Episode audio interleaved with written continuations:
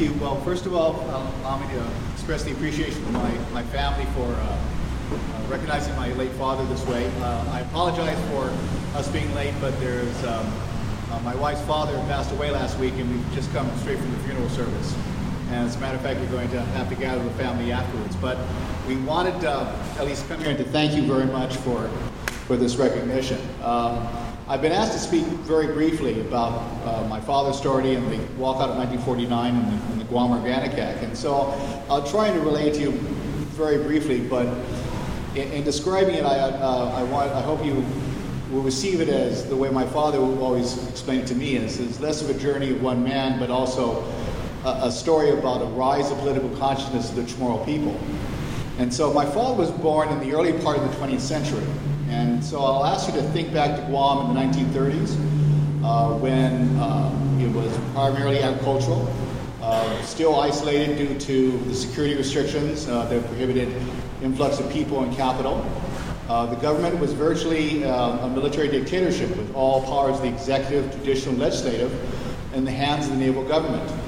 And the people were not citizens. And because it was governed by the Navy, which uh, of the two armed services at the time, because it was more elitist, was was historically more racist. A lot of that was reflected in the policy as well. One of which was is that education only went up to the ninth grade for the natives. And so my father, who was uh, considered to be a promising student, went up to the ninth grade, but wanted to get a full high school diploma. And so he in a Navy freighter in the 1930s to go join his brother, who years earlier had left Guam to work in the shipyards at Pearl Harbor, and to there get his high school diploma. And he has recounted to me it was a great cultural shock. I mean, he talked to me about being amazed by things like a high school marching band. But perhaps a more profound impact it had on the time was seeing people of color, particularly Pacific Islanders of color, in positions of authority. They were the policemen, they were the judges, they were not only working in government offices, but they were in charge of government offices. And he would contrast it to his experience uh, in his home island of Guam. Uh, and th- where, you know, depending on the vagaries of the government of the day, you'd uh, be banned, or you'd have to salute Marines, or even if you were a civilian, and had to be very differential uh, for all sorts of social uh, reasons there. So in that experience was part of his own rise of consciousness and way in perceiving the sort of contrast between the situation at home and in a more democratic society, even even uh, uh, Hawaii as a territory. And so my father got his um, high school diploma in Hawaii, and he stayed there, and went to the University of Hawaii and got his undergraduate degree.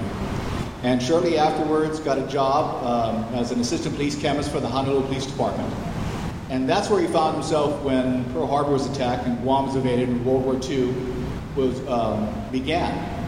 And like a lot of young men of his time, he immediately uh, went to join the service, you know. And because he came from Guam, the service he was most familiar was the Navy. And but when he joined there, he found that while a lot of his fellow classmates, because of their college degrees, were being sent to officers' candidate uh, school as prospective uh, uh officers, he was told that the only thing that he could uh, qualify for was to be a mess attendant because at the time, Chamorros were classified along with African Americans and Filipinos in the same category, and they were not allowed to serve in any other function than mess attendants. Now, mess attendants is, is still a valued way of serving your country, and a lot of Chamorros serve that way. But to him, it bothered him a great deal that others of his, of his same education, you know, uh, were, were, were being the, given the opportunity to office candidate student, and he was not because it was Chamorro. So he said goodbye to the Navy and joined the Army. And they sent him to officers candidate school, for which he uh, graduated and, uh, and um, uh, was, uh, got commissioned as a second lieutenant and uh, actually became an instructor at the officers candidate school because, you know, they were impressed with this, how he carried. And so he tried to get uh, a part of the forces that were involved in the liberation of Guam, but he was that was reserved for Admiral uh, Nimitz's Central Pacific Command, and he got scooped up, as he explained, along with scores and hundreds of other second lieutenants to go serve Douglas MacArthur in the Southwest Pacific. And so he did a good part of the war out in Australia. Um, but he served uh, during the war and then uh, retired and uh, came back to Guam and started a family. And because he was, uh, uh, in part because of his, his, service, there were only like three Chamorro officers in the war. Um, and he was the only one from the Army, one from the Army Air Corps, one from the, from the, uh, from the Marines. Uh, he was, you know, encouraged to run for the Guam Congress, which was an advisory body. It had all the imprimatur of a legislative body, but really had no authority whatsoever at all. And this is in the late 1940s. Now, at the time, though, keep in mind, having fought in a war for democracy and freedom, it was very apparent to him that as the naval government was reestablished, you were reestablishing circumstances where there was no democracy, there was no freedom, there was no citizenship. And this sort of perspective occurred not just to him, although he was a, a leading voice, but on some level to, to a lot of other Chamorro leaders of the time. And so he, he and others started thinking that we've got to do something about this. But it occurred to him that whatever they do in Guam, it's not going to matter if no one finds out. So when the first thing he did was it was that they were on out at the time, um, a reporter from the UPI and the Associated Press, and they're there for some other post-war story. And he told them, you know, this situation cannot stand. We're going to do something. I don't know what, but we're going to do something. But if we do, do something here, can we like send you the story? Said, yeah, of course we did. You know. And so as, as things proceeded, there there was a, a, a, a law, uh, an actual law that, that prohibited uh, American citizens from actually uh, engaging in business, in private business on Guam, in part because their privileged status was meant to protect local entrepreneurs. And there was this one person who was actually started a business, and the Guam Congress subpoenaed him to account for what he was doing here. But he was close friends with the naval governor. At that time, uh, Rear Admiral Charles Parnell. And Parnell said, forget about it. Don't pay attention to them. And then to them, the members of the Guam Congress, the Law Assembly, it showed how powerless and what a sort of a, a fake body they were, not a real legislative body. So they seriously burst into a man, staged a walkout in 1949. And my father sent word of this out to the, his contacts, the UPI and AP, again during this period. Now, at this time, they all came, those who walked came under a lot of pressure. And keep in mind, the naval government had all the power. At one point, they even privately threatened my father, who held the reserve commission of the Army, that they would bring him back in uniform, which was not a minor thing considering he was he had just gotten married. Uh, my uh, my sister Linda had born by then. You know, so a young man starting a family and being called back to the army was was not a minor thing. But they all they all stuck together. They persevered. And I would actually also consider the time period that's taken in the, in the country and the world at the time. 1949, the post-war period is a time of rapid decolonization around the world. Uh, you know, at some point, in other colonies of France and Britain and elsewhere were moving towards uh, decolonization and supported by the U.S in part because it was also the beginning of the height of the Cold War, where from the U.S. Uh, standpoint is was a conflict based on democracy and freedom. And so when this headlines flared across the country and in, around the world of revolt in Guam and this uh, and you know uh, fight for democracy and that sort of thing, it was quite an embarrassment. And you also have to keep in mind also that what was being asked for local representative government, citizenship, was not, a, not that a novel thing. Uh, people in other territories in the Virgin Islands and Puerto Rico had gotten the same thing a half century earlier. But this was denied for Guam because the naval government wanted to maintain control for reasons of national security. So when this became a very big political and public relations embarrassment, the, the Truman administration, to their credit, acted swiftly. And by executive order, transferred the um, uh, Guam from the Naval uh, Navy Department to the Department of Interior and replace Parnell and send out Carlton Skinner, Carlton Skinner of Skinner Plaza. So that's how we got our first civilian governor, Carlton Skinner. And then they also got the, the wheels motion, the Truman motion for a finally a Guam Organic Act. Understand, Virgin Islands has an Organic Act, Puerto Rico had an Organic Act. What, was, what we call the Organic Act of 1950 is just the Guam Organic Act of 1950. There have been many others like it for other territories. So that's how you got the first uh, uh, uh, authorization for a really, uh, uh for U.S. citizenship, for a, uh, a democratic elected government, which in 1950 began with an elected legislature, but later was the basis for an elected governor and uh, a non-voting de- voted delegate to Congress. Um, but it was it, it was um, it was the beginnings of, of, um, of, a, of a, a, struggle which continues today for more civil rights, democratic rights, and in, and in some respect uh, self-determination. I'll go into that later there. Um, I'll give you a couple of postscripts, by the way, to having brushed through a large story here. Um, number one is, is that, you know, by the time the Organic Act of 1950 passed Congress, my father had begun attending Georgetown Law School on the GI Bill. Uh, I still had not been born yet, but my brother Carl had been born by then. And uh, he was their young family. And then, so when it passed to the Congress and they were going to do the White House ceremony, they checked in who was town, in town, and my father was there. And so that's kind of in part how he ended up in the photograph. Uh, with the signed President Truman signed the Organic of 1950 because he was a recognized leader and he was in town. So, but that being the case, that's, that's one little postscript to take. The other one is, it was, it was traditional under the naval government days, is that when a naval government left, you went around to each village, the local leaders brought out the villagers, say, goodbye, governor, thank you very much, bye-bye, get in this car, go to the next village, thank you, governor, goodbye, da, da, go to the car, you know, and go all the way around the island.